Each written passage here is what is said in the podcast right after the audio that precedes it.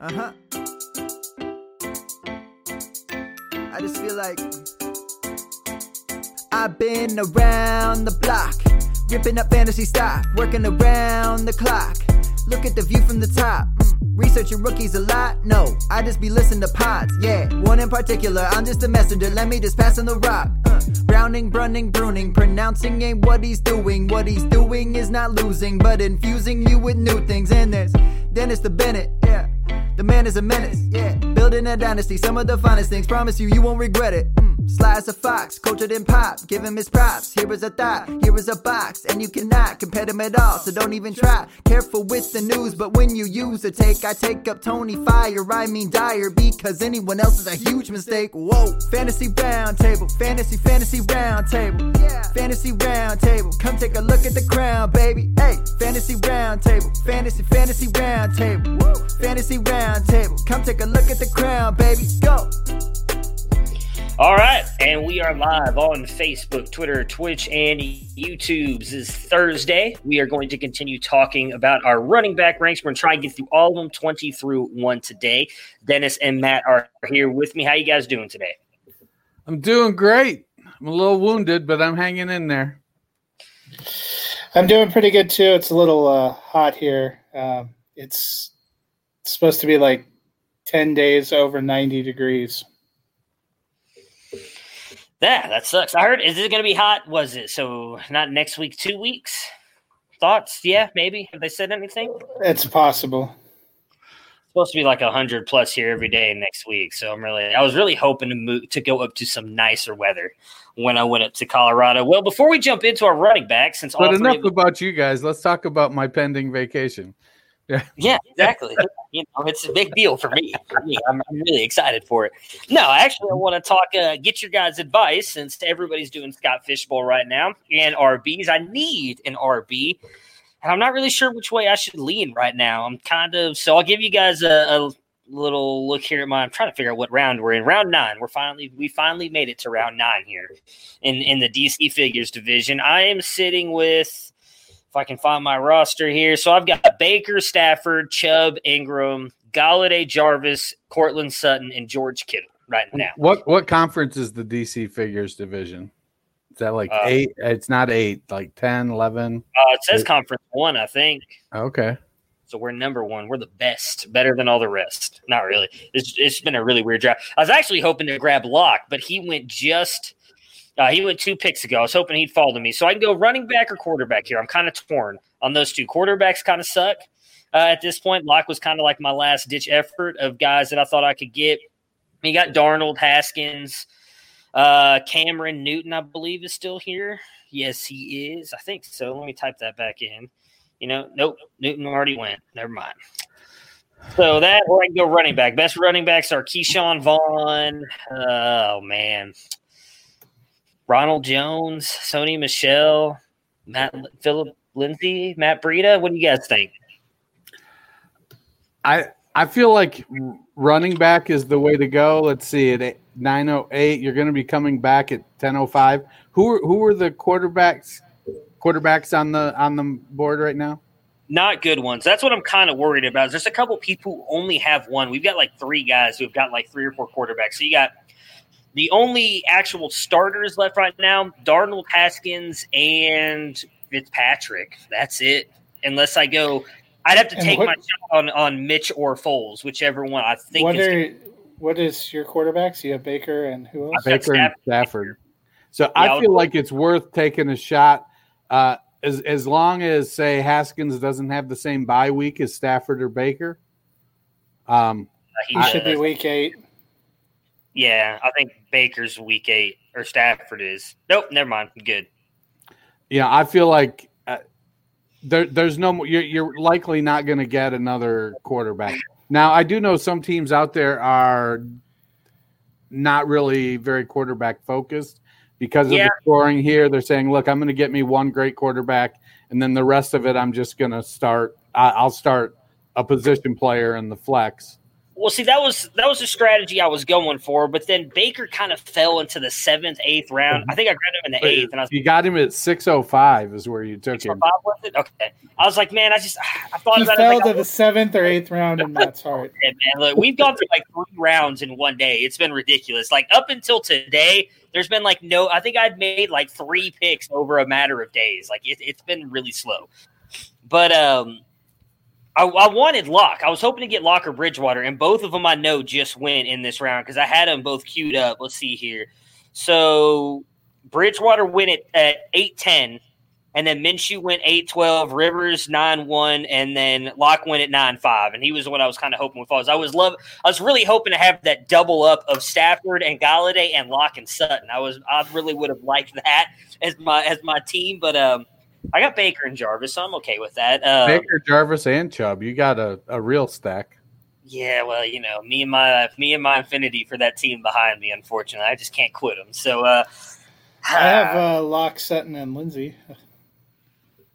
see, I'm, I'm thinking of. Oh man, I I don't know. Like, I want to go running back. I just don't know who to take. Like, I love Ke'Shawn, but man, that mix with Ronald Jones, I kind of want to steer clear. I almost want to go Tevin Coleman, but I feel like I'm reaching on him if I take Tevin Coleman here. I don't know. Well, So- and I, I don't think that the Mostert news changes anything in regards to the San Francisco running game. So, So- the only reason I'm actually leaning more toward Coleman, I think I, I posted it in our group chat when that news came out about Mostert. And I guess we can talk about that as we transition into running backs here. Was uh, they actually had? Uh, I was listening to the fantasy radio channel in the morning the other day because I got caught up with some stuff. I put it on. I was listening to him, and they actually had the San Francisco beat writer on. And he said that he thinks Tevin Coleman was going to be the guy before the Mostert news came out. This was like two days ago. He said that he just believes if Coleman's healthy, they believe in him more. Kyle Shanahan trusted him. That's why they wanted to bring him over from Atlanta when he left. That he thinks he's still going to get a majority of the workload. That Mostert obviously has been phenomenal for them. I think he, was talking about how he's averaged like five something yards a carry, which is one of the best in the NFL since he's a, been a starter. And that's going to get on my nerves with that going off uh, on my computer. But um, they st- he still thinks that Mostert or that Coleman's going to be the guy. So I just I don't like. I mean, man, it's ridiculous. I'm just gonna go. I don't know. I'll think about it. Let's talk about running backs. I guess I should have done the shared screen thing already, since we're gonna do that. You guys have any thoughts on the Mostert news while I'm getting this set up? I, like I said, I, I don't think it affects anything. He's not asking, in, in my opinion, he's not asking for a new contract. He's not asking, you know, for an extension is, by new contract is what I mean. Um, Mhm. He said trade me, but he's got two years left on his deal. No, He he just- said trade me because they couldn't work out a new deal that he liked. Correct. Yeah. And so that's what what is that? Trade negotiation ploy 101. So he's going to end up they'll work something out. I think they look at him and go, you know, we don't pay our running we don't pay our running backs that much. He is one of the best two running backs on the team. Uh, he may be better than Coleman. I think it's hard to tell because Coleman has struggled with injuries so much, but Mostert's had injuries, and we've seen that Shanahan can plug in just about anybody into that offense uh, and make them into a- good running back. So to me, it doesn't change anything. They're not going to cut him. They're not unless somebody gives them some crazy offer, which it, it's a weird time in the NFL, just like it is in the real world. And nobody's really going to be going out there and trying to make a deal for a 28 year old running back that's played for what five teams in seven years or seven teams in five years, something like that. You know, Yeah. he, he's a decent back in, in, in that system. Uh, I, I think he probably should get a bump up because he showed that he can uh, handle the job. He's more dynamic than Coleman, in my opinion. I think where San Francisco is probably a little annoyed is apparently I did not realize he signed a new three year contract just prior to last year. So it's like you played one year. And well, like, he signed "Nah, a, he, he signed a special teams contract, basically special teams backup contract, and now he's essentially the starter. I mean. Well, I mean, Shanahan said two this- point eight seven and Shanahan this year. Shanahan said this offseason that he earned the right to be the starter. He, he said that earlier in the offseason. So Well, yeah, he's getting two point five or whatever, and, and uh, Coleman's getting four.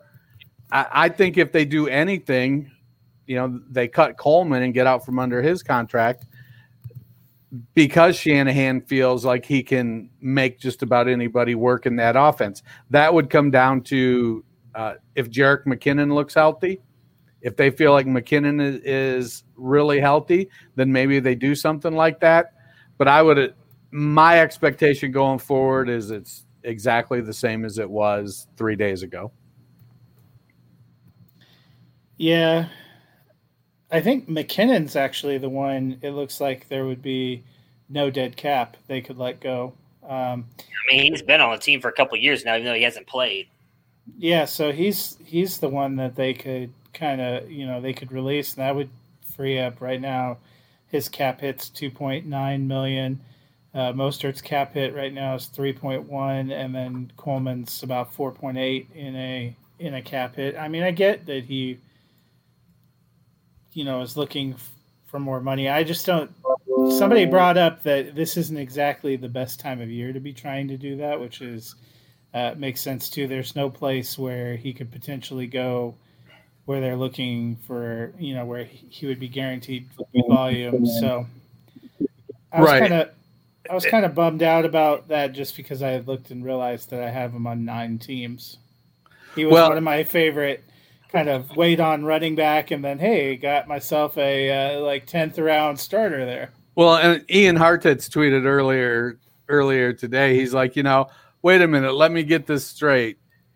You're gonna try to threaten the family that invented running backs don't matter. Yeah. Uh, yeah, that's. I don't know. Uh, I really don't know. All right, but we're gonna talk running backs. I just got to ask one more: Sam Darnold, Dwayne Haskins. Who do you guys trust more? Darnold. I think as your third quarterback, you, you're going for upside, and the upside is going to be with Haskins this year. Um, it, it- I, I like, I probably like Darnold a little better as a talent, but um, I, I just feel like Haskins is he's going to be more of the. I don't know. I I don't think it's a. It's it's probably not clear cut either way, and maybe that maybe I, I I'm weighing in on Haskins because of my OSU homerism. Oh, I understand you on that. I don't know. All right, so let's talk about our running backs. I'll let you guys keep it off here. I've got them up on the screen. Not answering that right now. Uh, so let's see here. trying to. So Dennis, you've got. We left off at. Uh, we talked about twenty one. We kind of teased last week our twenty. Me, Raheem Mostert, and both of you guys at James Conner. Uh, go ahead and give me your guys' thoughts on James Conner. Unfortunately, I don't know why, but the blacking out did not work as well this time as it did last week. You kind of already see who the players are, but whatever. You, you, you, you just checked the ro- a different color of black is all. So give us, give me your thoughts on James Conner as I try and fix my computer here. You want to go, Matt? Um, you know, I I still like James Conner, and when he's been healthy and Ben's been healthy in that offense, you know, we've seen some great production last year. I think their offense as a whole was uh, was rough, and I think the fact that they really had no sustainable pass offense took a toll on the running backs. You know, even when they were in there, and then Conner, you know, struggled with a few uh, injuries that were unfortunate. But I'm hoping. I know you guys can plug your ears, but I think Pittsburgh's offense as a whole will bounce back a little bit uh, this year and have a better year. Um, and Conner, I believe he's playing for a contract, um, so that kind of always helps. They have been talking about all the competition he has behind him. Sometimes that motivates people. And then I saw a picture of him lifting weights, and he had his muscles have muscles. Yeah, Um, I moved so I him up like- two rounds after that. Yeah, I mean, that, you look at that and you're like, yeah, I think he's preparing to carry the load. No, I, I agree with you. I think that offense is going to bounce back, uh, provided Ben's elbow holds up. If if his elbow is fine and he can generate some passing game, that's going to take a lot of pressure off that running game and open that up some. If if the season goes perfectly for the Steelers, then Conner's going to get 225, 230 carries probably. Probably. He'll he'll be a early down guy and catch a couple passes. You know, they've got Samuels whom they like in the passing game. They drafted McFarland uh, and uh, they've got Benny Snell who's sort of the direct first and second down backup. So they have a, a, a good core. It's all going to come down to can Conner stay healthy? If he stays healthy, uh, he he's going to probably have a good season.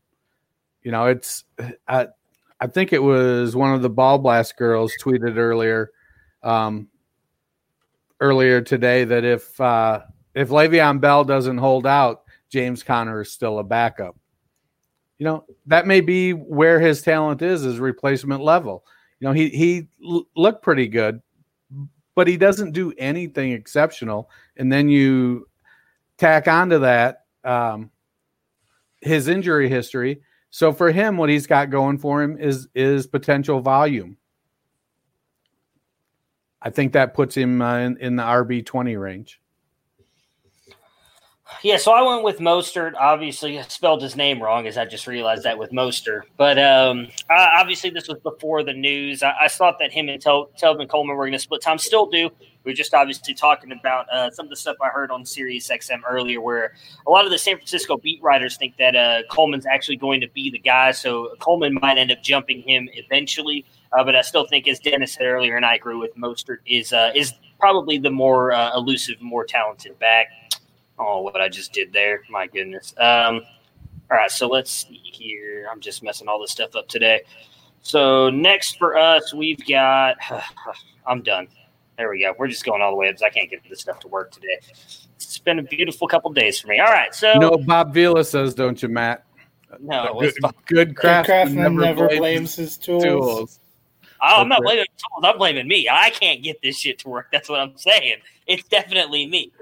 So we're just going to talk about our 12 through 18 here now because we've already got them up. So for me, I've got David Montgomery at 19.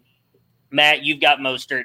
Dennis, you've got Melvin Gordon. You are the highest out of all of us on Melvin Gordon. So what is it, uh, or why is it that you believe so much in him uh, compared to me and Matt? Uh, I think you're using that phrase "believe in Melvin Gordon" a little strongly. I do think they brought him in with the intent to give him some volume. Um, it'll be interesting to see how well uh, they split the usage between Gordon and Lindsay. We've seen Lindsay be consistent and, and, produce at every turn when he's given the opportunity. So it doesn't make a ton of sense for them to uh, take opportunity away from him, but uh, it appears as though they are. Uh, so uh, let me ask you: Does it change your feeling at all I read a report this week uh, about how Melvin Gordon has conspicuously not participated in anything with new teammates, and when he got called out uh, about that on uh, Twitter, he responded, "Bro, I haven't even signed my deal and been paid yet."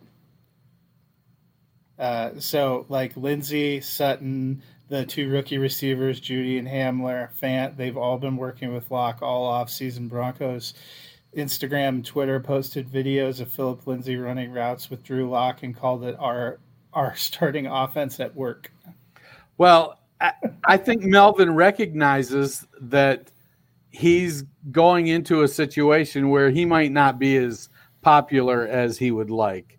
Uh, I, I think in 10 years, Melvin Gordon is going to look back on uh, the period starting with his holdout and, and realize that he screwed himself pretty good that if he'd have just come to camp, he'd have gotten a deal that maybe not, you know, outlandish like he wanted, but he'd have gotten a good deal. Um, yeah. It, it does that impact me? You know, it it does from the standpoint of uh, you know it's it's not uh, it's not a deal until you sign on the dotted line. But what's he going to do? Is he going to, you know, call up Shanahan and go, "Hey, I, I, think your system would fit me great, and I'm better than the guys you got there." And Shanahan's going to go, "Okay, I'll give you two million. You know, yeah. So, uh, you know, I, I like Gordon. I, I do think that uh, whether he's there or not, they signed signed him, signed him uh, with the expectation they were going to give him some of the volume. I think there's some school of thought that feels like uh, it's not in Lindsay's best interest to run him 275 times. Yeah, I, it'll it'll sap his explosiveness, and that's that's really where where he excels. So if Lindsay carries the ball 175 times and Gordon carries it 200 times, you know, or 150 and you know 180 something, they they split split the carries. I, you, Matt, you talk a lot about how Lindsay was slated to be the passing down back uh, until he just went in and, and took the lead back role away from uh, uh, Royce Freeman. How quickly I forget. So, well, you know, at that point, it was Devontae Booker. Booker right. and Freeman were supposed to be jockeying. I, you know what, what I'm, you know, when I was looking, I looked obviously at a lot of different Pat Shurmur offenses and how they mixed and stuff. And one of the, you know, the year that he was with the Vikings when they went to the NFC Championship game, they that was actually the year they had the split between McKinnon and Latavius Murray. And I was looking at some of their numbers. I could reasonably see something like that ending up happening. Because what I think were the numbers there? I have to go pull it up. But McKinnon ballpark it. McKinnon, I think, had like 500 yards rushing, but was a much bigger factor passing and I think Latavius Murray ended up with seven or eight hundred yards, but had um, had the rushing. Yeah, that was what. So that was the year that uh, what Peterson went down, right? And uh, that was when McKinnon got all the love and hype before they signed him in San Francisco. Is that the season I you're think, talking about? Yeah, I think it was that. Let me look. Yeah, because let me look. I, I just pulled it up because I looked at a bunch of different years um, to see because that that was the year that Bridgewater got injured early and they traded for Bradford, but Keenum ended up being there running. And they had Dalvin Cook. Cook is the one that missed a bunch of time. So Latavius Murray ran for 842 and eight touchdowns.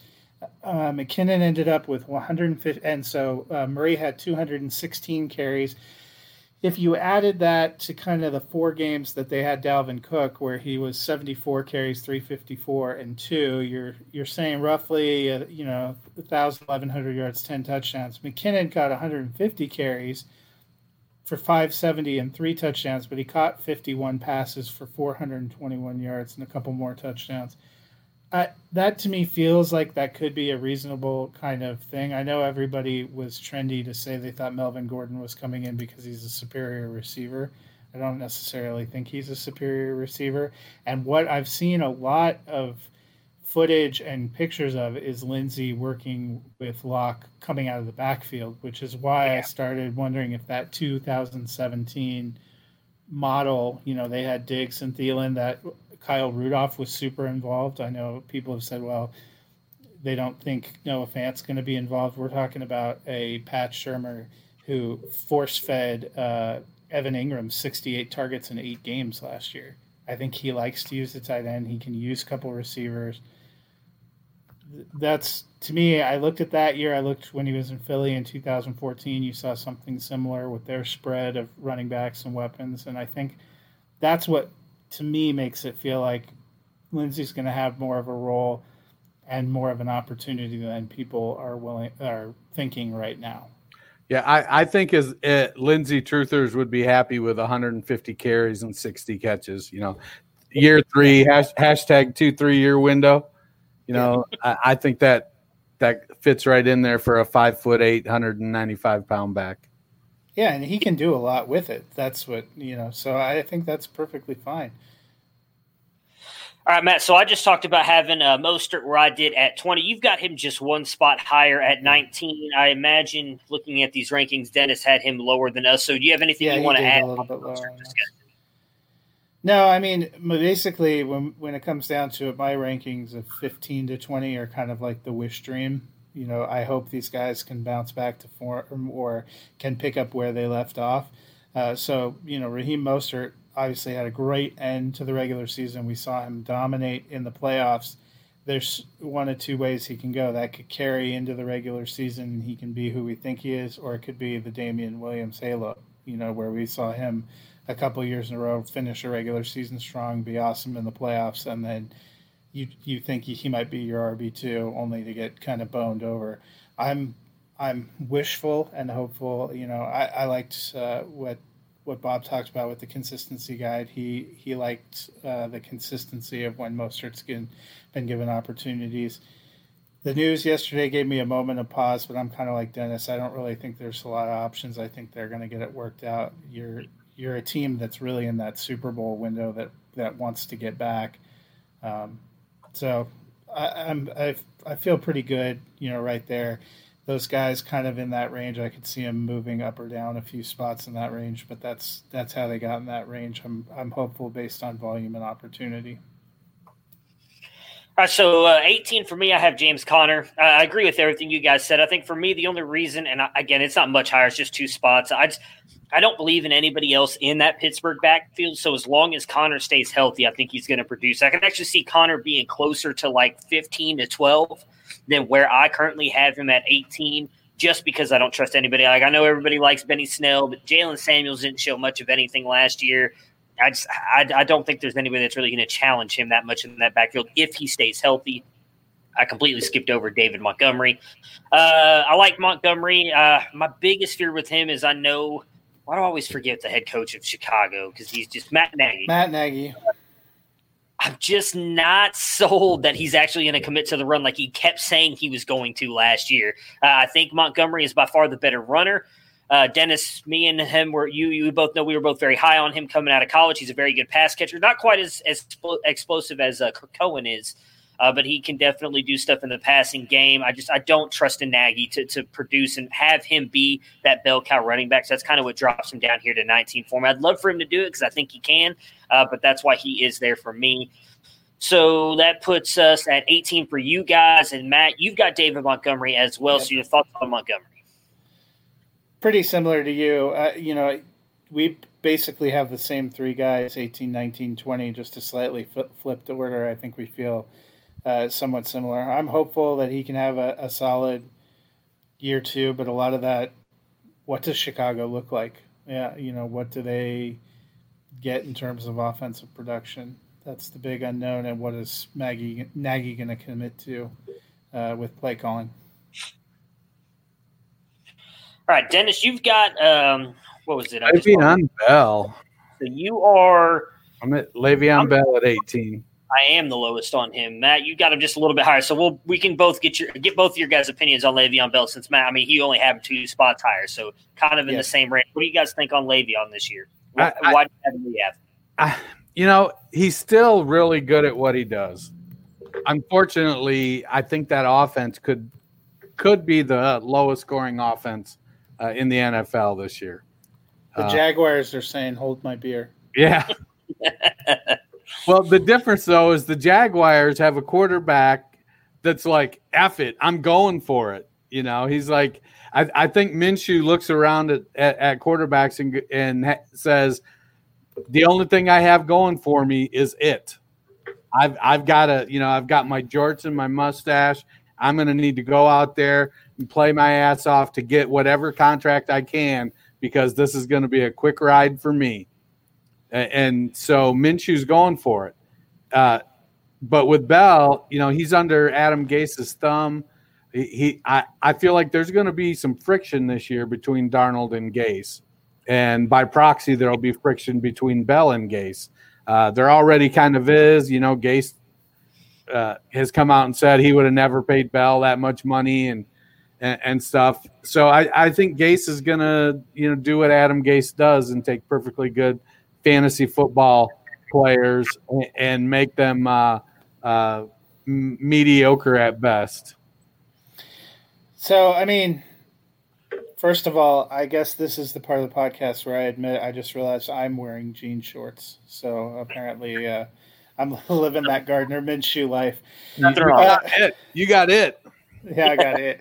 Uh, last year, Le'Veon Bell, for as shitty as the, the Jets' offense was and as horrific as those games were to watch at times, finished as RB16 in PPR scoring. That's where I have him again this year. I don't disagree that their offense is kind of a bummer. And as somebody who was a huge Le'Veon Bell fan who had over 20 shares of him that I rode out his year away hoping for better. Um, it was a bummer to see him kind of land in the Jets. Uh, and after what was sort of promising opening day, it was a bummer to have him on the Jets. But I think we were so used to the incredible heights that he had gotten at times in Pittsburgh that you didn't really realize that for for PPR and for the you know them having a crappy offense actually helped him a little bit probably in PPR. Sometimes he only had 32 yards receiving, but he had like 32 receptions because that was all that you know that they could manage to accomplish. My I'm hoping that getting to me. I thought I heard you say PBR and a craft beer offense. yeah, there you go. So you know, I'm hoping that that he can stay kind of at the same level. I think it's a, a case where neither the player nor the team really want this uh, to continue into another year. There's even been talk if the Jets are out of it midseason, which I think uh, wouldn't be a stretch to believe that he could be a guy that they try to move, that a contender maybe that has an injury tries to move for at some point in the middle of the year. I think that has both motivated a the Jets don't have a lot behind him. I think we liked La'Mical Perine uh, as potentially a little bit for the future, but he's going to get caught in that rookie wash of, you know, trying to learn a team, having probably no preseason reps. Uh, I think they're going to be content to ride Bell the same way you know that we've talked about the Falcons riding Gurley, and I think Bell is motivated to try to show that he's still got it to see if he can sell himself to another team, maybe a better situation. All right, so at 17, I've got Leonard Fournette. Uh, I'm obviously the lowest on him out of everybody. My biggest fear kind of goes back to something you just said, Matt, and that they're probably going to be vying for one of the worst offenses in the NFL. Uh, I know that he caught a lot. I think it was 70 balls last year out of the backfield. I don't think that that happens. I think he probably drops down closer to 40, maybe 50. Uh, and, and the fact that he almost never gets into the end zone worries me as well, along with the injury history. I love Fournette. I hope that he can prove it again this year and play a full season like he did last year. I don't know if that'll lead to him getting a good contract, but I think he's a phenomenal running back. I just don't trust the offense and necessarily his injury history. So I kind of dropped him down uh, to 17. Maybe I can move him up a couple spots, but uh, I think for me, really 12 through 18 are, are, separated by probably at the end of the year upward, like maybe five to 10 points between the 10 of those guys. Like, I don't see a big separation between a lot of these guys. So that's just kind of where Fournette came in for me. Uh, Matt, you've got Chris Carson at 17, and Dennis, you've got him at 16. You guys are a little bit higher than me. I had him down at 22. I believe it was 22 or 23. Uh, so, are you? I'm assuming you guys believe that he's going to be good to go with the hip, and that they're just going to run him again till the wheels come off, kind of like they always do in Seattle. What What are your guys' thoughts on Chris Carson? You know, Carson has looked good when healthy, and he seems to be back healthy again. He, he's uh, rehabbed the hip everything is going as it should. And uh, i mean they they invested what a fourth round pick in DeeJay Dallas. They've got travis homer there carlos hyde. Uh, do any of the three of those scare you? You know Rashaad Penny's going to be out at least six or eight weeks uh, Can I just ask, did Carlos Hyde have the uh, quietest thousand yard season in the history of time? Somebody was like, he ran for a thousand yards last year. I was like, no chance. Yeah, and then and, you look it up, and he was like a thousand. Well, and, and, then you look, it's like he had like seventy-five catches one year in San Francisco.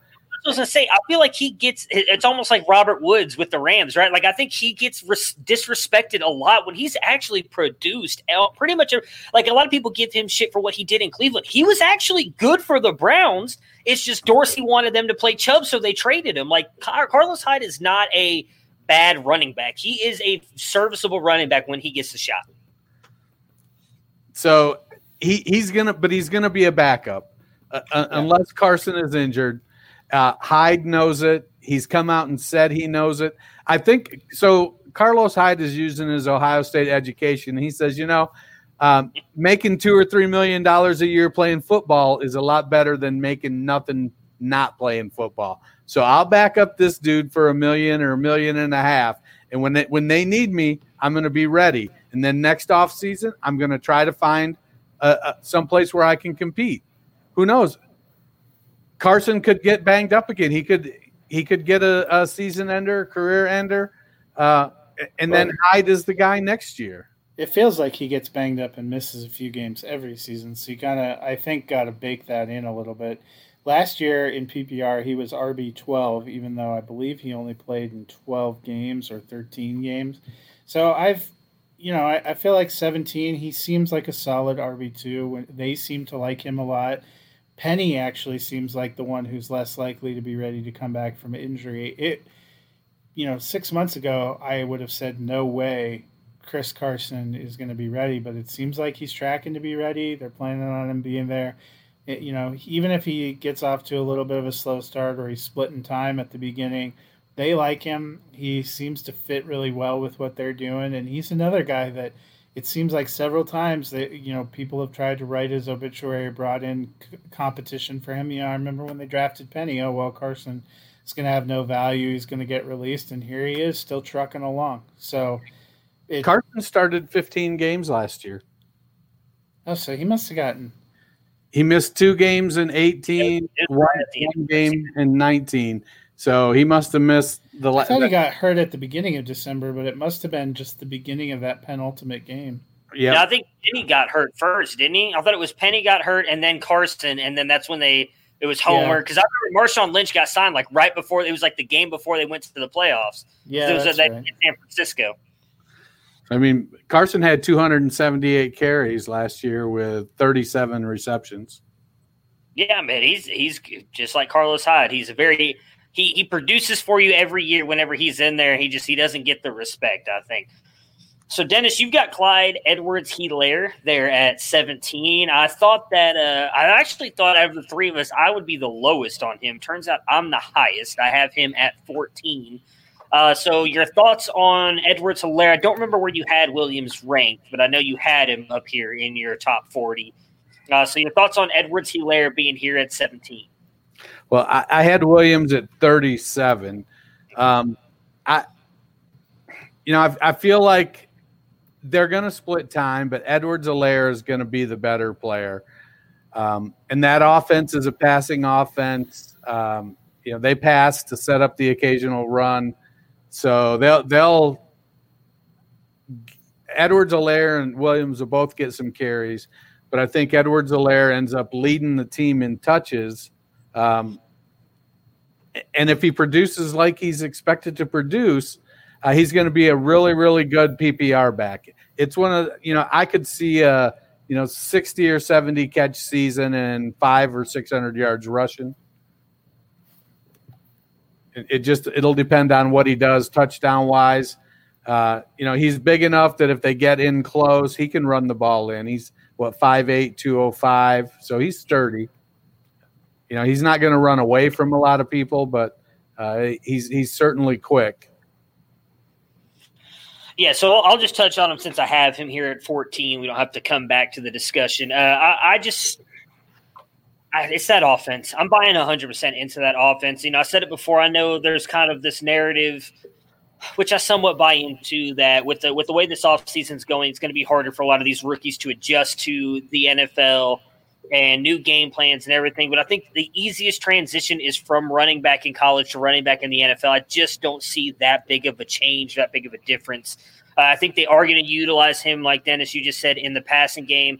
Uh, and he is explosive in that. He's very good receiver out of the backfield. And I think with all the other weapons they have, Patrick Mahomes is going to make it work for him.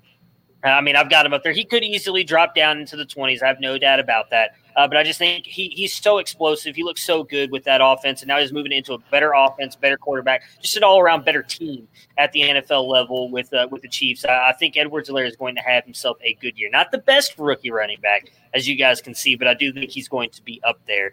I, I told you guys I was all in on him. I've been all in on him. All right. So for me at 16, I've got Josh Jacobs.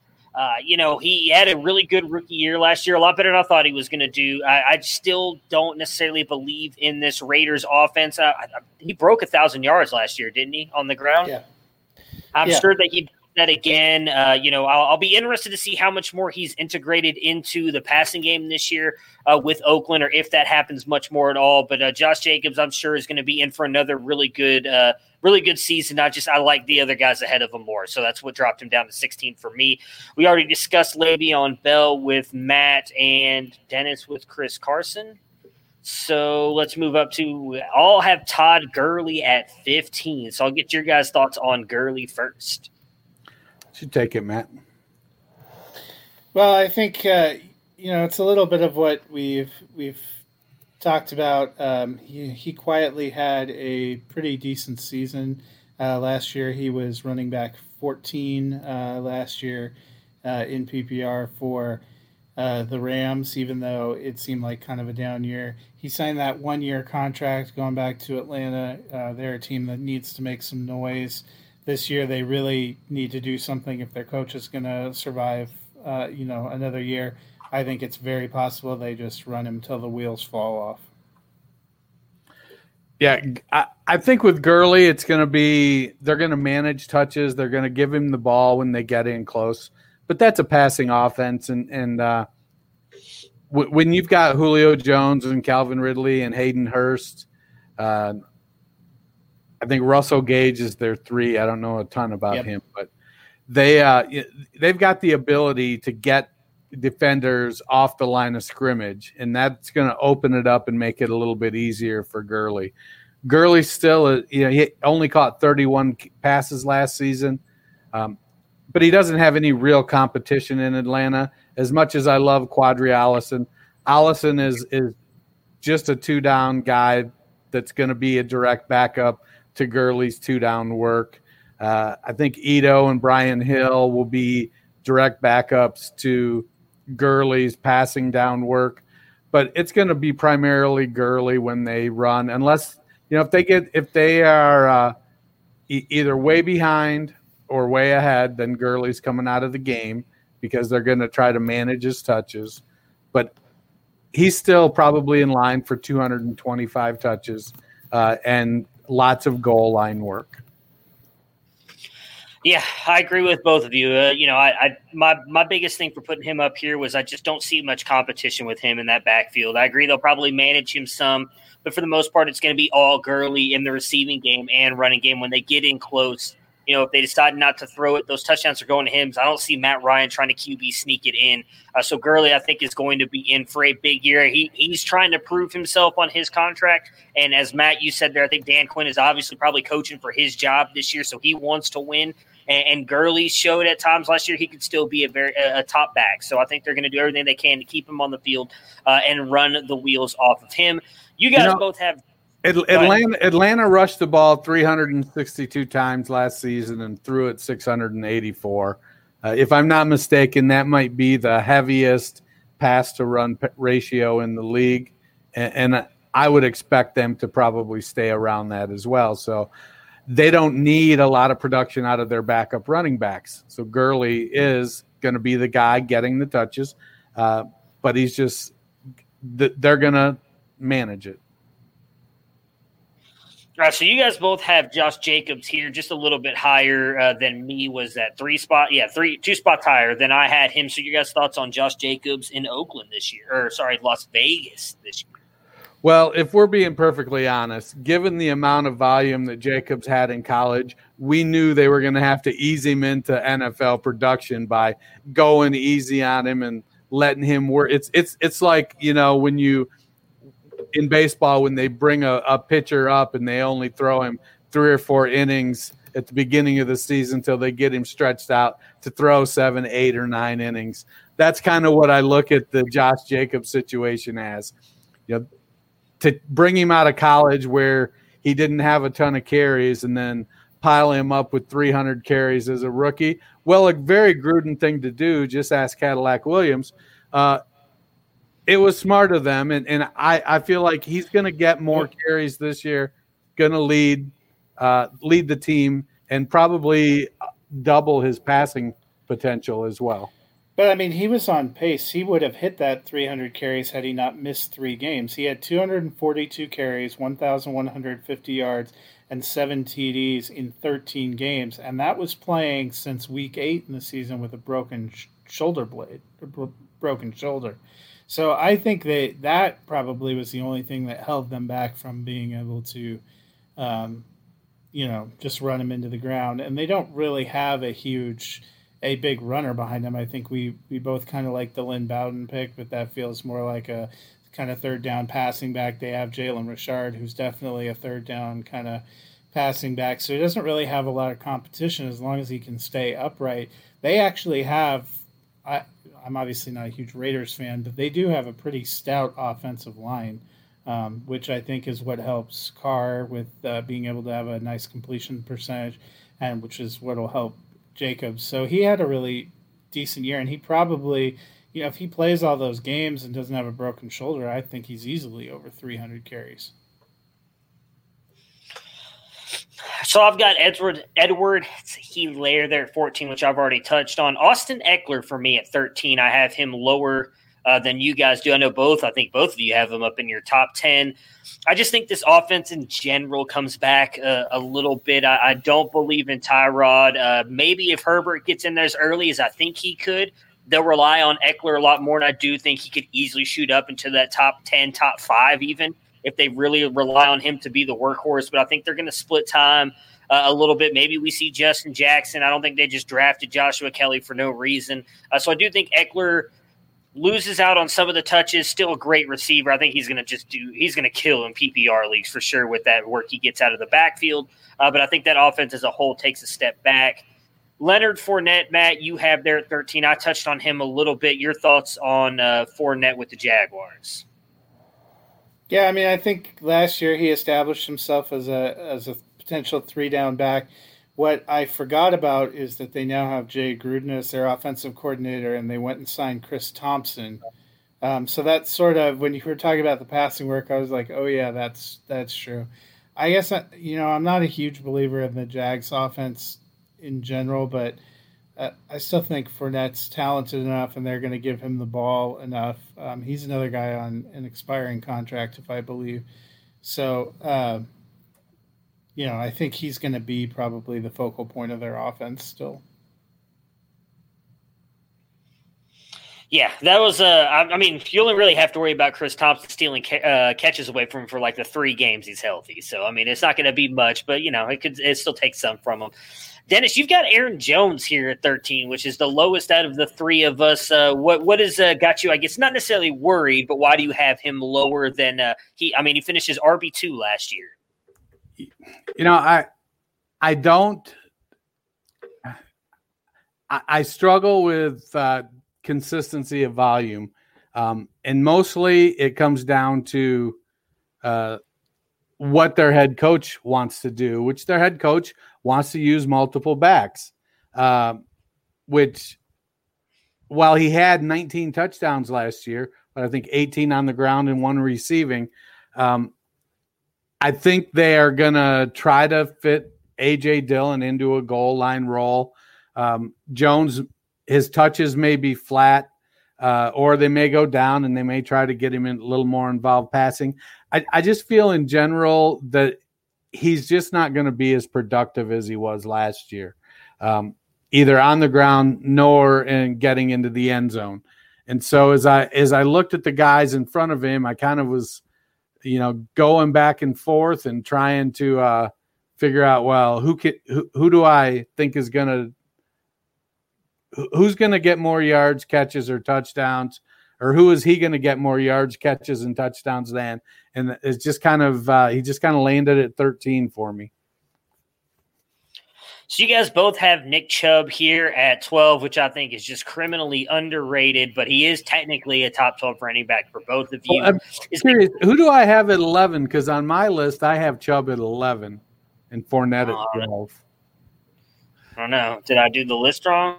I don't know. I can't. I, I guess I can take it you're ruining the surprise here. I worked very hard on this as we discussed earlier, even though I keep messing it up.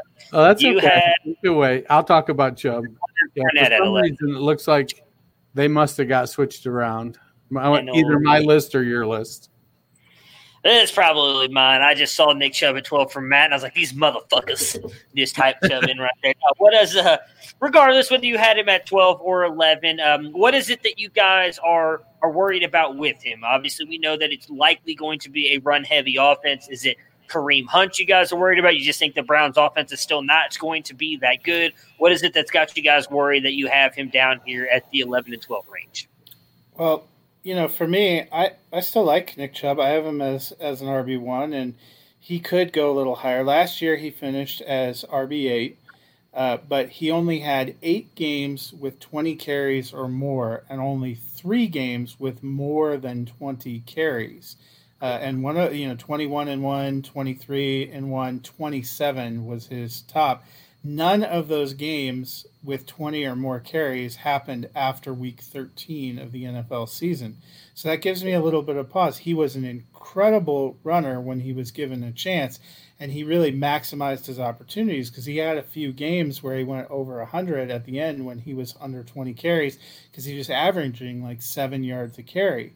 And that's great. And if he can do that, he can vault himself back up. But it certainly seemed like when they got into it and they started giving more work uh, to Hunt, you know, because Hunt was not there in the first eight games, that, that that took into his touches and opportunities. We also, I think, all think that they have the potential to have a more robust passing offense uh, than they did at times last year. That could eat into uh, some of his opportunity too. So I like him a lot, but if you're basing the volume he's potentially going to get compared to some of the other players that have less competition for touches.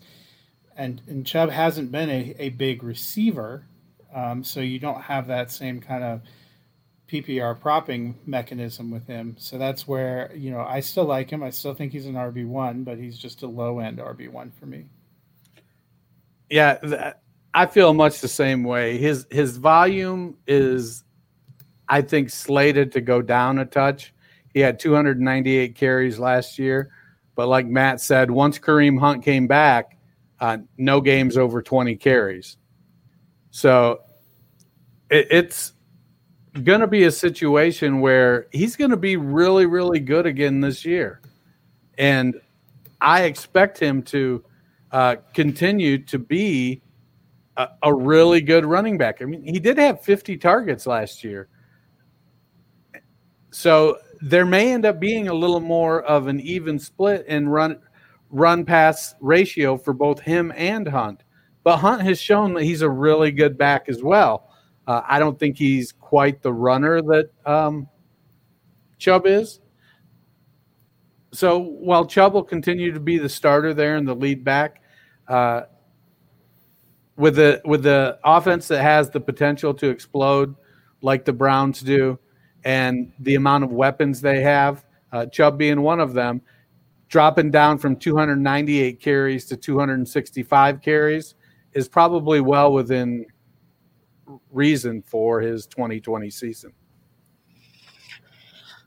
Uh, so for me, I've got Jonathan Taylor, uh, and I had to stick to my guns on this one. I've been saying from the beginning he was going to be in my top 12, and I just I, I do think Mack is going to obviously hurt him a little bit, but I just think Taylor's he's just better. He, he is the more talented running back. Indianapolis has the best offensive line in football, in my opinion, and that's all Taylor needs. I mean, you can just watch it with the Wisconsin tape. You throw it on. Wisconsin is known for having just incredible offensive lines. They do a great job of recruiting offensive linemen. Anytime they create a hole, Taylor is gone. He Showed a little bit last year that he can do some work in the receiving game. I don't think he's quite as good a receiver as probably Mack, and definitely not as good as Hines. Uh, but I think that Taylor is going to be a guy that they drafted him in the first round for a reason. I think that they're going to use him. I, I, don't think if they believe that much in Mack, they would, or not first round. They took him in the second round. I'm sorry, right? This is the second round. They, I know they didn't take him in the first round. Edwards Helaire was the only one that went in the first. Did yeah. Indy take Taylor in the second round? Am I yes. remembering that now correctly? Okay. Uh, I don't think if they believed in Mack, they would have taken Taylor as high as they did. So I just I think that he's going to get the ball and go. I have no doubt Mack's going to work in there at times. Uh, but Taylor is good enough that all it takes is for him to get a little bit of a hole and he could be gone for like a 60 yard touchdown. And I think they're going to lean on him once Philip Rivers starts throwing like six interceptions a game. And so that's where I think the, the volume will come with Taylor as well. At 11, I have Kenyon Drake. Matt, you have Drake here as well. What are your thoughts on Drake?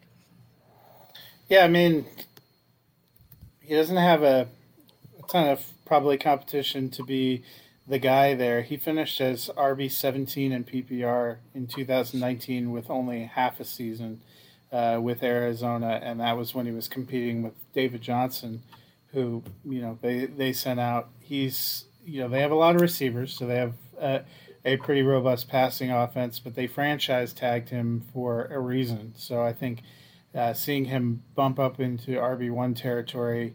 Uh, with the workload we anticipate he's going to get in a pretty high volume offense, isn't that unexpected? Yeah, I'm right there with you. I think the only thing that worries me about Drake is obviously the injuries, but uh, what he can do, not just running the ball, but receiving out of the backfield, Kyler. Uh, we saw last year, even with Drake and in that offense, they're not afraid to dump it off to the running back if nothing's there. I think having a guy like D Hop as well on the outside, even with as bad as that offensive line is, likely is going to end up helping Drake a little bit because they can't just rush the box uh, and try and stop Drake and Murray. Dennis, you've got Fournette there at 11. Me and Matt have both given our thoughts on Fournette. Uh, I know you've talked about it all offseason, how how you are kind of high on him. So give us your thoughts on Fournette. I, I think it just comes down to being really the only show in town. I mean, who who's really, I guess, concerned about him losing touches to uh, Devine Ozigbo, Ryquell Armstead, and uh, – James Robinson, I think, is the third guy. I know they brought in. I know they brought in Chris Thompson, um, and I agree with you. For the couple games he's going to be healthy, he'll catch some passes. Um, but to me, if if Thompson isn't dramatically better than Fournette, what purpose does it serve to have Thompson on the field instead of Fournette? So I, I feel like Fournette's still going to get a pretty consistent volume. I don't know if he's going to get hundred targets next year or this year. Uh, that was that was a lot of targets, uh, but he, it was kind of the only show in town uh, yeah. all around last year. So until Chark broke out, and and so getting him 75 targets, 60 targets, 60 to 75 targets is probably still well within reason for Fournette. And then, you know, it's 250 carries, 275 carries. That puts him, uh, you know, right back up there to be very productive again this year. All right, so 10, I've got Aaron Jones. Matt, you've got Ekeler. Dennis, you've got Miles Sanders. Uh, for me, Aaron Jones, obviously not uh, just a couple spots higher than Dennis here. Uh, I think my thing for Aaron Jones is I just think the touchdowns come back a little bit. And I do think A.J. Dillon uh, will be brought in and used as well in this offense, like you said, Dennis, is why I dropped him down from two. Uh, you know, again, I still don't think it's going to be a bad year for Aaron Jones. For me, I think I've got the top three, four the top four for me, I think, are going to be separated by a little bit, and then five through ten very close, and then as I said earlier, like eleven through eighteen really close for me. Uh, but Aaron Jones, like just the, the loss in touchdown, I mean, as many touchdowns as he scored last year, the chances are it's not going to happen again this year. That's a lot of points in fantasy. If it was rushing yards or catches that we were talking about, I wouldn't have dropped him as far. But touchdowns, it's just I don't think he scores that many next this year, so that's why I've dropped him to ten. Matt, what are your thoughts on Austin Ekeler? Yeah, so I mean, he was RB four last year in PPR. He gets a lot of his work in the short kind of passing dump off. I don't think that's all going to go away with Tyrod in there, or even if they play a rookie in Herbert. Um, you know, I have him coming back a little bit, uh, back back to ten, but I think uh, he'll get enough volume in both rushing and passing to be there. Dennis, you've got Miles Sanders here. You are the lowest on Sanders. So what is uh what is it? I guess that has you well, not worried. I don't think did he finish top ten last year? I uh, finished 15, 15 in PPR. Yep. So what is uh why do you have Sanders here at ten? Uh, I he's got to be somewhere. It's, it's not like I'm going to put him at running back 18. You know, I feel like the guys that I have ahead of him are going to score more points. Uh, that hashtag analysis. Um, I, I, like Sanders a lot. I, I do think though that uh, he's still a little bit unproven, and and uh, it's also a little bit unproven whether or not Peterson is going to give him the volume he needs to be uh, a top five back. I, I think he's clearly the best back on the team and should be given the opportunity to fail at being a top five back. I just don't know if Peterson will give him that, and so he lands at number ten for me. And I agree with you. For the, I mean, I, I have him at eight, so I'm not that far off with you on that. I think I have him at nine. Is, Why do you hate Miles yeah. Sanders, Dennis? I mean, you're clearly yeah. Come on. I, I, am with you. I think it's mostly Peterson for me. I mean, Miles Sanders. Yeah. You know, I was talking about it all last year. He was my favorite back coming out. A lot of people had Jacobs. I know Dennis, you had Montgomery. I had Sanders. Everybody else seemed to have Jacobs. Sanders, uh, the biggest worry about him coming out was fumbles. He seemed to do just fine with that last year for the Eagles. It's just the fact that they seem to have like 30 running. They're the they're the running backs of what Washington is it Washington does with tight ends. They've got like 30 running backs on their roster. They try to use all of them. Uh, so that's what worries me about Sanders. Matt, your your thought on Sanders? Yeah, something similar. I mean, I think he's going to have a good year. Uh, you know, I think he's in the RB one conversation. Just may not get quite as much volume as some of the guys that I have ahead of him. And uh, Dennis, you've got Ekeler here at nine and Drake at eight. Me and Matt have already talked about both those guys, so give us your quick thoughts on them.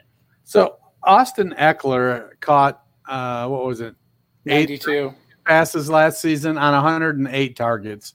So I do think there's going to be a little bit of an efficiency drop there. That's that's a, a, a pretty high catch rate at 85 percent. Um, but I do think also that he could get 120 targets. So he's still likely to, I think he's pretty likely to put up close to 100 receptions. And he only had 130 carries last year. I think that makes sense as a number for him. Uh, carries wise. I, so I feel like his his um, while he was uh, running back four last season, I feel like his efficiency is going to go down just a touch, and the volume of the offense is going to go down a touch. Um, but it wouldn't surprise me to see Ekeler, Kelley, and Jackson all with over 100 carries this year. And then Matt, you've got Aaron Jones there at eight. Me and Dennis have already given our thoughts on Jones. You are the highest here by just a small margin over me. Your thoughts on Jones? Yeah, I mean, I think his touchdowns come back. Obviously, we all we all feel like 19 touchdowns is a little bit of an outlier, but they didn't really add much in the terms of weapons. They may they even lost a few. If you talk about Jimmy Graham going out, we we all have kind of maybe some hopes for Sternberger. They still have Lewis, but uh, Aaron Jones was the second uh, receiver on that team in terms of targets last year, and that's even with splitting uh, plenty of time with Jamaal Williams. I think even if AJ Dillon is involved, it's probably at the expense of Williams and not at the expense of Aaron Jones. So touchdowns regress, but you know it certainly seems like everything uh, that has been said in Green Bay and the way that they drafted indicates they want to be a run heavy, run first team, I think there's still going to be opportunities, especially for somebody who's as dynamic of a playmaker as Jones and somebody who has good rapport with Aaron Rodgers in terms of being a receiver. Uh, you know, outside of him and Adams, you don't really know who Rodgers trusts, and I think that'll make a difference. All right, so I've got Derrick Henry here at nine. I was the lowest out of the three of us. I, I think he's going to have a really good year. Obviously, they're going to rely on him like they did last year. He proved, obviously, all of us, or not all of us, but some of us wrong. I mean, me and Matt were, you know, commiserating about it pretty much every week last year that he kept going up, and we kept thinking, nah, this is the week he's going to suck. And he just kept doing good. Uh, but I'm not sure that they run the ball as much as they do. I'm not sure that the team is going to be overall as good as they were last year. Uh, Henry, I still think is going to get a massive workload, but I just, I think he takes a little bit of a step back. And like I said, all these guys here are really close for me. I just kind of like uh, the offenses that the other players are on more for me than I do Henry, so that's why I've dropped him down here to nine. So let's go seven and six. So I've got Alvin Kamara here at seven. I'm the lowest on him as well. You guys both have Derrick Henry there at seven, so not much off on me. So your guys' thoughts on Henry? I, I just think he's going to continue to get the volume, and I, I think Tannehill instilled uh, trust in, in, the team. So Vrabel believes in him. You know, they're not they're not going to Cole McDonald anytime soon uh, as as the backup there. So it's Tannehill's team. He knows it. They're going to run an offense that's relatively conservative, um, that's built around the personality of Mike Vrabel, which is you know rough and tumble, punch you in the mouth kind of offense. You know they've got him. You know they're going to have some challenges with losing uh, Jack Conklin, so they have to see if Dennis Kelly can step up at that right tackle position, and if Taylor Lewan can stay healthy on the left side. Um, but they do have some weapons with AJ Brown and uh, you know Corey Davis is still there. He should be due for his uh, uh, Brandon Lloyd breakout year anytime now. Uh, I, I just think Henry's gonna he's gonna lead the league in touches this year, carries anyways, not touches but carries. Yeah, that's kind of the same for me. I mean, th- that seems to be the way they're they're going. He doesn't really have any significant competition uh, at his kind of role uh, of running back. You know, pass catching isn't exactly his thing. We think Darrynton Evans might uh, get some of the pass catching work. That wouldn't be that big of a surprise. Henry is kind of just going to try to truck you and run you over. He's massive uh, too. I think he finally found a coach and a scheme that was willing to commit to him, and that's probably part of the reason he thrived last year. I think the Titans, that's a winning formula for them, and they're going to try to run it back again in 2020. So I've got Alvin Kamara here, uh, shorter or. Why do you hate Alvin Kamara, Matt? Why do you hate Alvin Kamara? He's as good as everybody else is. I don't think they're going to rely. Uh, not good. I shouldn't say it that way. I don't think he's going to run the ball. It seems like a lot of other people do. He's going to get a lot of receptions out of the backfield. Uh, you know, just like Ekeler does in Los Angeles he's going to get the ball here and there, running the ball. I, I just don't think he's going to be. I don't think he's going to bounce back this huge, massive season that everybody else keeps talking about because of the down year he had last year. It wasn't that bad. He had a decent year. I think he's going to be somewhat close to that. I just don't think Alvin Kamara is built to be a workhorse running back. So for me, I drop him down to seven. I think the Saints offense is going to be very good, as it always is. But when you add a guy like Emmanuel Sanders there, I think that, you know, that's just another guy that he can throw too short if he doesn't want to dump it off to Alvin Kamara. So for me, I'm just not a believer in him having this bounce back top three or four season. Uh, like it seems a lot of people are. I could be wrong. I'm, i seem to be standing on an island with that one, uh, but I'm just not as sold on Kamara as everybody else is. You two both have Mixon here at six. So your guys' thoughts with Mixon in Cincinnati with a new quarterback, uh, some new offensive linemen. They get uh, Jonah Williams. Yeah, Williams Billy Price sucks. Well, you know he's still back. Williams was it? He something was it a knee injury last year? I can't remember what Williams. I think it was his shoulder actually, but I could be wrong. But he had the injury in the preseason last year, kept him out all year. So they get possibly a little bit better offensive line coming into 2020. So you guys' thoughts on Mixon and this running attack? You know, he's he's when it comes to running the ball, he's the guy, and he's a good, really good pass catcher. I do think that Gio Bernard is going to play a role, a twenty-five percent maybe uh, role. Um, but Burrow brings some excitement to that offense. They they've got some proven receiving weapons. Uh, Tyler Boyd, I, I, think he's proven to be uh, maybe not a number one, but he's a, a high, high number two receiver for a team. They get AJ Green back. They drafted Tee Higgins, and at that other receiver position, you've got Auden Tate, who was making some fantastic catches last year, getting open and laying out for the ball. John Ross and his four three two speed uh, has a propensity to get into the end zone and started to come on last year as well. So I think since he has some weapons, when you improve the offensive line, most of the team ha- is going into their second season in Zac Taylor's offense now.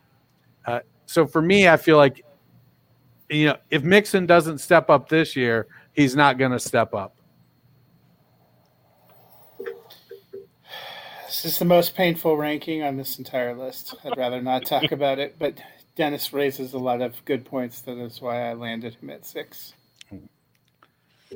Uh, so for me, I have Nick Chubb here at six. Um, so where I will slightly disagree with what some of the things you guys were saying was, I don't think you can take last year's stats into consideration that much because Freddie Kitchens, while I love him, is kind of an idiot. Uh, did not necessarily have the best play calling down the stretch there. There were times where they were throwing in guys like Dontrell Hilliard. Uh, who else am I forgetting here that was god awful for the Browns? Let me see if I can pull it up really quick Ernest somebody.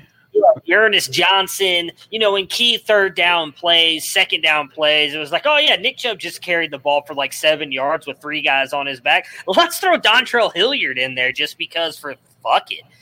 I think Chubb is going to get probably close to 300 carries again. I don't think Hunt's going to affect him as much as others do. You know, I kept I keep referencing whenever we've talked about this what uh, they did in Minnesota. While I understand Kareem Hunt is much better than Alexander Mattison, Mattison did not do much. I was looking at Cook's stats from last year. Obviously, he he got hurt in three game or missed a game and he got hurt. In eight of his games, he had 20, 20 carries or more. I think Chubb is going to continue with that trend because it's going to be key for Baker because Baker is by far a very good. His best was when he's doing play action. We saw that in year one, saw it in college at Oklahoma, and they need to have a good running game to do that. And I think they're going to rely on Chubb. Dennis, you've touched on it, and I agree with you. Hunt is the better receiver. He's a very explosive weapon, but Chubb is the better runner. And I think they're going to rely on him for that. The other thing I think we could see an uptick in is his touchdowns.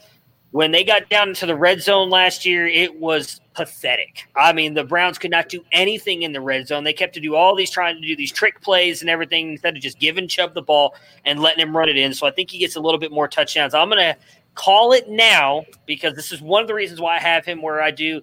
I think he is going to lead the league in rushing this year. I think he is going to have a phenomenal year. The only reason I don't have him higher is because of what you guys mentioned, just the lack of receiving work uh, that he is likely going to miss out on due to Kareem Hunt. So I, am I'm all in on Chubb this year. I think he's going to have a great season. Five, I have Joe Mixon. I agree with everything you guys said. I think he's going to be huge. I, I I wouldn't even be surprised. I agree with Dennis. Gio Bernard's probably going to be, you know, part 25% of the offense until he gets hurt by week four and out till week 9, 10. It's going to be all Mixon. I still like Trayveon Williams out of Texas A&M uh, but he is nowhere near the athlete or runner that Joe Mixon is. So I think it's going to be all Mixon. Uh, for me, I have Dalvin Cook at four. You guys both have him at five. I think if he stays healthy, he's going to push these top three guys to be in the top three backs. That's why I said for me, my top four are kind of like the elite category. And then there's a small separation between five, uh, five and probably nine or 10 for me. Uh, but Cook, I think obviously he showed it last year. He was healthy almost almost all season. Great receiving, great running. I don't think he's going to hold out. I think Minnesota event they, they find a way to make it work, and they either pay him or do something. Uh, but I think Cook's can Cook if he stays healthy, is in for another phenomenal year. Your guys' thoughts on Mr. Cook in Minnesota? Well, I, I think we've seen him be super dynamic. He's a very well-rounded back. Uh, they lost one of their top receiving threats. So somebody needs to help fill that void. And I think that's going to come from a combination of Justin Jefferson, uh, Irv Smith, and Dalvin Cook. So with Cook being the dynamic player he is, I, I mean, at some point you have to say, yeah, the injury potential is there, but I. I, I didn't. I tried not to do my rankings based on whether or not I think somebody is going to get injured. Uh, as right. much as I could. And Cook has shown us he can he can play. So I, I for me, I, I, just think Cook is an explosive player in an in an offense that's gonna get him the ball. Yeah, I mean, I think we saw the value and the, the fantasy value and what he provided last year. Um, I'm not that worried about him holding out either. I don't think you can kind of hedge like that. We've seen a lot of these situations. I think a lot of people got burned last year, dropping Zeke way down in their rankings and not drafting him, thinking he was going to miss time, and he was he ends up being back and playing week one. Um, I just like the four guys uh, that I have ahead of him more. All right, so uh, you guys both have Alvin Kamara here for three spots higher than me. So your guys' thoughts on Kamara with uh, with New Orleans? I think he's a shoe in for 81 receptions. Uh, for me, Kamara is gonna he, he had 170 carries and 81 receptions last year, playing on quote unquote uh, 75% with one leg. So I feel like nothing has really changed about that offense. It's Drew Brees, it's Michael Thomas, it's Alvin Kamara. Then in supporting roles, you've got uh, Jared Cook, Latavius Murray, and wide receiver two DeJour. So those guys at the top, Brees, Thomas, and, and Kamara, are going to get their numbers. And so Kamara, I, I think he actually uh, sets a new career high in receptions. It wouldn't surprise me if he broke 100 passes this year, 100 catches. Yeah, so your 170 carries and 81 receptions was actually 2018. Last year, oh. he was 158 and 74 in a year where they said he was 75% and he missed three games. Uh, so the big difference, too, 2018, he had 18 touchdowns. Last year, he only produced six touchdowns. I think the he averages, he got Yangs back somewhere in the middle. Um, you know, and if he gets a little bit more dynamic running and a little bit more dynamic yards after the catch receiving because he's healthier and because they don't have to, you know, have him unlimited touches and he's not missing games, he bounces right back up to where he was before. Okay, I'm not sure what numbers you're looking at, but Pro Football Reference has him with 171 carries and 81 catches last season. I he's was caught, looking at the he, uh, game logs off of Fantasy Pros. Uh, well, that could be through 16 weeks. Probably. It says week six, 17. Oh, does it? Well, pro football, he's because the oddity with him is he's caught 81 catches all three seasons. People like to talk about that. yeah, that is definitely a weird stat. Uh, so for, we all have the same top three, which is probably not surprising. I'd imagine most people have it: Christian McCaffrey, Barkley, and Elliott. Uh, I guess let's start with Zeke. Uh, any worries about Tony Pollard or anything else with this offense? I mean, I'm not. I think Zeke Who? bounces back. Not really. Okay, well, uh, yeah, that's kind of the way I think. But you know, a lot of people were very high on Pollard last year. Uh, I think a lot of it was due to Zeke's kind of uh, holdout. He just seemed to definitely come in uh, not necessarily in football shape. I think it took him a little bit of time. Obviously, the move to a more pass friendly offense with Dak and those wide receiver weapons is going to hurt Zeke some. He's not going to get quite the catches we saw him get even just a couple years ago with I think it was like close to 60 or 70 uh, before Gallup really started to come on. Uh, but all in all, with the way he runs the ball, I think Zeke is just he's he's a dominant running back, and so for me, he's easily there three. You guys have anything else you want to add on Zeke? It wouldn't surprise me if he finished as RB one or two. I mean, I, I, I don't have any concerns about Pollard. I do think they're going to try to work Pollard in just because they want to play good players, and Pollard is a good player, uh, but he's not Zeke. Um, yeah, I mean, I like Ezekiel Elliott. I also figured out what happened. Uh, apparently, Fantasy Pros does not give Alvin Kamara any credit for what he did in week one of the NFL season, where he caught seven passes for 74 yards and had 97 yards rushing. So Them they show him as missing. I was like, well, maybe he did miss the premiere last. Wow. That is that is a pretty pedestrian game right there, so it makes yeah. sense why they didn't count. Uh, but Elliot, you know, I think he's he's going to be good. I think the thing that that probably drops him from the top two for me is Dallas has much better receivers and had a much better kind of passing offense. So they don't need Elliott to be catching the ball out of the backfield. He's still, you know, great as a as a pounder. They use him around the goal line, but he I don't know that he can get quite the same ceiling that somebody like Barkley or McCaffrey can get. Being, a, you know, he, McCaffrey was just as good a receiver as he was a runner last year. That's what put him in a different stratosphere. We've seen Barkley with that ability, and he's on a team where his receivers are good for like one or two healthy games a year. So I think that's kind of what separates him from me. Dennis, your thoughts on Barkley here with uh, sitting at two for all three of us? I, I, I just don't. I don't think at this point you can put him over McCaffrey. Uh, McCaffrey has shown that he's got what it takes, that that he's he's the one. I I feel like McCaffrey could he could potentially repeat as the RB one for the first time since what LaDainian Tomlinson, yeah. way back yeah. when. So start round reversal. Yep. He he's Barkley is an outstanding running back. Uh, I kind of disagree with Matt a little bit on the receiving receivers for the Giants. I know Shepard tends to miss games, uh, but Tate was there except for when he was uh, uh, suspended. And, and I'm big on Darius Slayton. Slayton's my wide receiver one and Scott Fish Bowl. So I, I, I got to make sure that uh, uh I, I, have got to be all in. So um, it, it's it's a it's a top three that's a pretty chalky top three. But if we look at it, any one of them could be the RB one. You could you could put them in any order. There's just a, a higher probability that it's going to be McCaffrey, and then a higher probability than Zeke that it's going to be Barkley because the Giants will use Barkley in the receiving game more than the Cowboys will Zeke. Yeah, I'm with you. I, I, obviously think if he stays healthy, he's going to return back to more of what we saw that uh, his rookie season. Uh, but to dethrone McCaffrey is, is just going to be it's just going to be hard because I think they're still going to throw to him. If they bring any, I know they're going to bring elements of what they did at LSU, and we saw what Clyde Edwards-Helaire was able to do uh, with them last year. And and CMC, I don't think it's unfair to say it's probably ten times the player that Edwards-Helaire is, and I like Edwards-Helaire.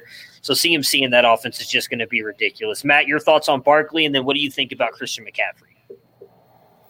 Yeah, I mean, I think they're both good. I don't think you can go you can go wrong there. They, you know, they've stayed right up uh, as the top two running backs. You could make a case for either of them being uh, number one but I tend to agree with you. I think McCaffrey, just the receiving uh, dynamics, probably going to be a little bit stronger and push him a little bit uh, further up. Uh, but I think they're both going to be going to be great. Dennis, anything you want to add on CMC?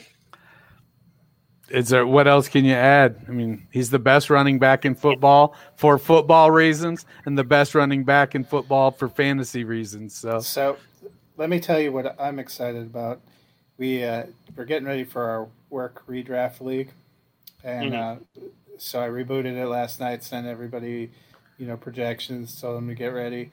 I've talked to the ladies that have pick 101 and 102, and it's very possible the first two picks in our draft are Mahomes and Baker Mayfield.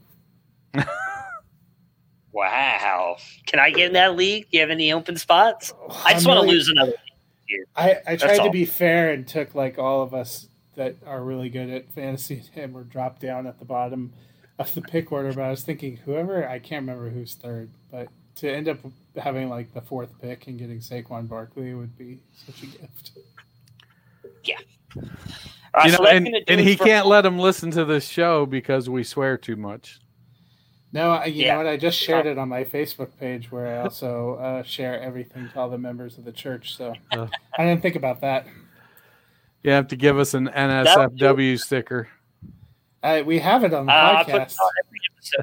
I, I think that's why we don't make it on iHeartRadio every time now because I have to mark it as expensive most of the time. But uh, that'll do it for our running back ranks. Uh, we will be back on Monday with who we got left. The AFC uh, West. We've got the Raiders and the Chargers. Raiders. Yep.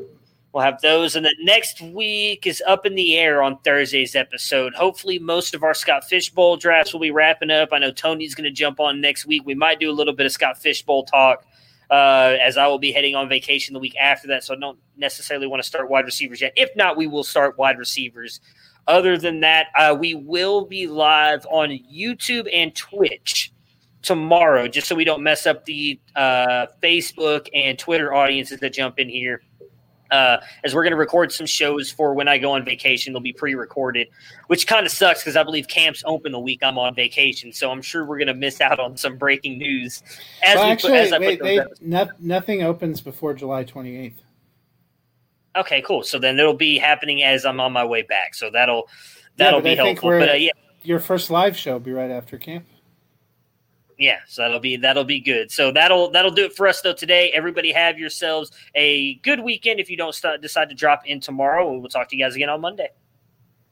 Prepare for glory. I don't know if you got your popcorn ready. Do you got your popcorn ready? I came out the womb, I was ready. And he's hit the end zone for an unbelievable touchdown. I would be honored if you played football this team. Throw it up above his head. They can't jump with me. Golly. Oh, they tackle him at the 40 yard line. Who can make a play? I can. Who can make a play? I can.